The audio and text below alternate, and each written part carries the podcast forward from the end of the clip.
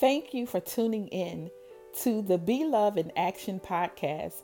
I am your host, Kenya C. Williams of Kenya C. Williams Ministries, and we invite you to share with us while we walk through one of the most challenging and rewarding texts of the Bible, 1 Corinthians 13 1 through 8. We encourage you to pull out your journals and take notes, fill your coffee and teacups, sip on your water, or just simply listen and be encouraged, be empowered, and challenged as we share through the gospel of Jesus Christ in this series what it truly means to be love in action. And we thank you on today for tuning in with us to episode one. This is the very first episode in our series, Being Love in Action. Listen, as we walk into this text, 1 Corinthians 13, verses 1 through 8, here in the book of Corinthians, Paul, the Apostle Paul, wrote this letter. And he wrote this letter due to some things that were going on at the time in the church of Corinth. And the church of Corinth was established, I believe uh, it was 55 AD. And it was established, um, I think it was, let me make sure I have the, the correct information. It was established on his second, during his second, the end of his third year of ministry at Ephesus. And the purpose of the book was to identify the issues in the church in Corinth. You know, and not only did Paul identify the issues in Corinth, he also offered solutions. And in offering the solutions, he gave them the believers on in that time which were predominantly Gentiles.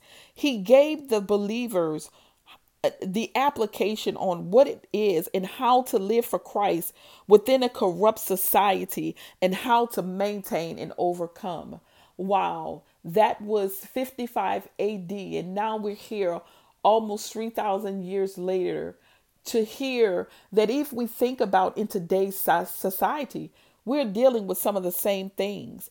And here is this church. Location wise it was in one of the major cities. It was a, a major cosmopolitan. It was a thriving force um, of businesses. And it and this place here was filled with idolatry and immorality. And and and so here in the church paul had heard about all the things that were going on and he had to deal with it amen you know as the apostle as the founder of this of this ministry Apostle Paul knew that in order for the ministry to continue to flourish the way that Christ intended it to, he had to deal with the issues. He had to deal with those things that was really literally dividing the body of Christ. Doesn't it sound kind of what you may hear of, um, something that may be going on in your own ministry? But the beauty of the Bible and the beauty of the Word of God is that He always gives us not only gives us a solution, but He walks us through in the Word of God how we can deal with it, how we can maintain to live our lives out in the Word of God daily. And it's ironic as I begin to really get into this text. But if you look at it in the very beginning of the book, the very beginning of the letter, in verse 1 and, and um in, in chapter 1 and verse 10, Here's something that I found very intriguing of what was being set up to what is happening here in this letter. In verse 10, it says, I appeal to you, brothers and sisters, in the name of our Lord Jesus Christ, that all of you agree with one another in what you say, that there be no divisions among you, but that you may be perfectly united in mind and thought. Paul went right into it in the very beginning he was setting up the believers to understand that we are one, we are part of one body, and in that oneness, there is love. Amen. And so, from the very first all the way to, I would say, the 10th, 11th, even the 12th chapters, Paul was was dealing with the issues. He was dealing with the concerns. He was dealing all of those things that was going on in the body that was creating a division. And then here, when we begin to look at verse 12, Paul, chapter 12, excuse me, Paul gives greetings, but then he goes right into the issues. Immediately in verse 12, before we even begin to get to the solutions. Remember, Paul goes into the issues and he initially addresses the issues that's going on with the body and how there was division among the people of God. But not only was he coming in as a leader and, and saying what was wrong and exposing those things that the enemy was allowing to be rooted within the body of Christ, he also came in offering some solutions. But here's the beauty about sometimes what we have to do when we love people. See, Paul was the apostle and he loved God and he loved Christ, but he also loved God's people. And so I believe that it grieved Paul to begin to even have to deal with these issues. But but if if we really think about it in our normal everyday lives, there are some things whether we are leaders in ministry or whether we are just believers in Christ and we're dealing with things in our home or things with our children or even in our marriages in our businesses or even on our jobs. Sometimes we got to really deal with the issues up front. Yes, we cordial and we give greetings and we speak. I mean, he always gives introductions at the very beginning of the letter of First Corinthians. He he gave, you know, greetings and thanksgiving and prayers. But if you look at it when it's time to get into the meat of what's wrong, sometimes people we can't sugarcoat it. We got to get into it and deal with it. So Paul gets into it in chapter 12. And right now, since this is the very first episode for those who are tuning in, I'm kind of setting up everything so we can kind of walk along as God will allow us to really dig into what it means to being love in action, which we're going to focus on. Our focus text is going to be chapter 13. So Paul begins to give us gives the greeting and and and he tells us through this the way that he sets it up is that we can't wait sometimes. And then he begins to identify the issues and then he begins to offer the solutions. And hence we go into chapter 13 this is one of my favorite um, chapters in the bible. To some it is it is very challenging and for me it is, it is challenging at times and this is one of my go-to texts to also keep me in line for me to I use this text many times as a way to evaluate my own life on a daily. And I will be the first one to say, do I make the mark all the time? No. no. But the difference is that I purpose. And that's what we got to remember to my brothers and sisters that are listening. We have to remember that is it is not about being perfect. It is about being honest about where we are in that moment and then using the word of God to help grow us and to teach us through the power of the Holy Spirit that's living in us. We got to use the word of God and digest it and use it as a way to reevaluate ourselves on a daily basis. And so this thir- this chapter 13 is harsh at times. Chapter 13 can whip you if you're not living right. If you know that you're out of the will of God in some of these areas, it's going to challenge you. Sometimes I believe that's why we don't want to read the word because it challenges us. It begins to break down. The veil is, once we get into the word, that veil, that sin that separates us from God is lifted. That's what the word of God does. So here we go. We are now in chapter 13. And chapter 13 gives us the indispensability of love. What does that mean? In other words, it means simply that love is the most vital component of how we walk in our faith and walk as believers in Jesus Christ. 1 Corinthians 13 and 13, it says, out of faith, hope, and love, the greatest of these is love. So, yes, as believers, we have to walk by faith. But guess what? Even in walking by faith, if we don't have love, we have nothing. Let me read to you First Corinthians verses uh 1 I'm sorry, chapter First Corinthians chapter 13 verses 1 through 3. And it says, and this sets up before we actually go into verse 4 through 8. And it says, And yet I will show you the most excellent way. If I speak in the tongues of men or of angels, but do not have love, I am only a resounding gong or a clanging cymbal. If I have the gift of prophecy and can fathom all mysteries and all knowledge, and if I have faith that can move mountains but do not have love, I am nothing. If I give all I possess to the poor and give over my body to hardship, that I may boast but do not have love, I am nothing. Did you hear that? Did you hear that, people of God? To all of my dear brothers and sisters that are listening, do you hear that? So anything that you do on a daily basis, I don't care how great of a charity you do, if the motivation behind it is not love, you have done nothing. Wow. Wow. And then it goes into, and what I love about Paul, again, even though he deals with the issues and identifies the issues, he always offers solutions. Here, Paul begins to offer, starting in verse 4, he begins to offer the life application of what it means to love.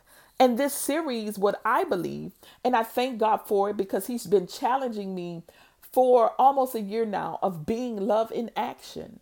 And so this was so important because in verse 4, he begins to give us the solutions. Paul says, Love is patience, love is kind, it does not envy, it does not boast, it is not self seeking, it is not easily angered, it keeps no record of wrongs. Love does not delight in evil, but rejoices with the truth. It always protects, always trusts, always hopes, always preserves. And verse 8a says, It love never fails. Isn't that wonderful? Isn't that beautiful? Isn't it challenging? Yes. And if we really begin to look at what does that mean? What does love mean? What is the action or being in love? What does that actively look like? And Paul here, he gave us a model of behavior of what love may look like in its active form. He gives us great adjectives. He starts out with love being patient in verse 4, but he sets up what love is not, even when it's worn under the umbrella of Christianity. So verses 1 through 3 lets us know what it's not. Are you really operating in love, my sisters and brothers? Are you really being love in action? I don't care if you have a ministry or if you're a pastor or if you're an apostle or if you wear a title. And maybe you don't wear a title. Maybe you go out and you do all kind of things for the community that you're in. And those are great things. But are you, what is the motivation behind what you're doing? Are you doing it in love?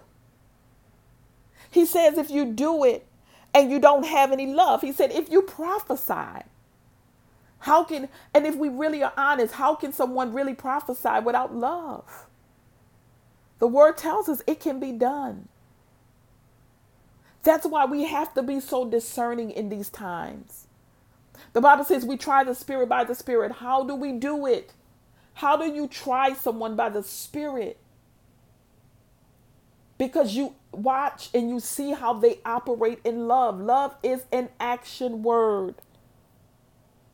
And all the word of God says in 1 Corinthians 1 through 7, and I'm reading, I was reading from the NIV, is all of these words describe what love looks like in its active voice. Love is patient, love is kind, it doesn't envy, it doesn't boast. In all honesty, what does patience, we're going to look at patience today. What does patience in love really look like in your daily life? Are you really walking in patience? How can you apply patience effectively in your daily life when you're having a bad day? Maybe you woke up and you didn't do your devotion time. Maybe you don't even have a prayer life. So that's a I can understand why you may not have patience. Maybe you you you and your husband or your wife is is going through some things and and things in the home are not uh, not gelling smoothly or maybe your children are you're just overwhelmed with the with the household and maybe your job, and maybe it's school, or maybe it's a friendship or a relationship, maybe it's a sibling, maybe it's it's the the news of someone you love being you know diagnosed with a terrible disease or maybe it's it's amount of it could be many things. And you say how can i have patience when i'm in a hellish of a day or life seems to be making or giving me lemons?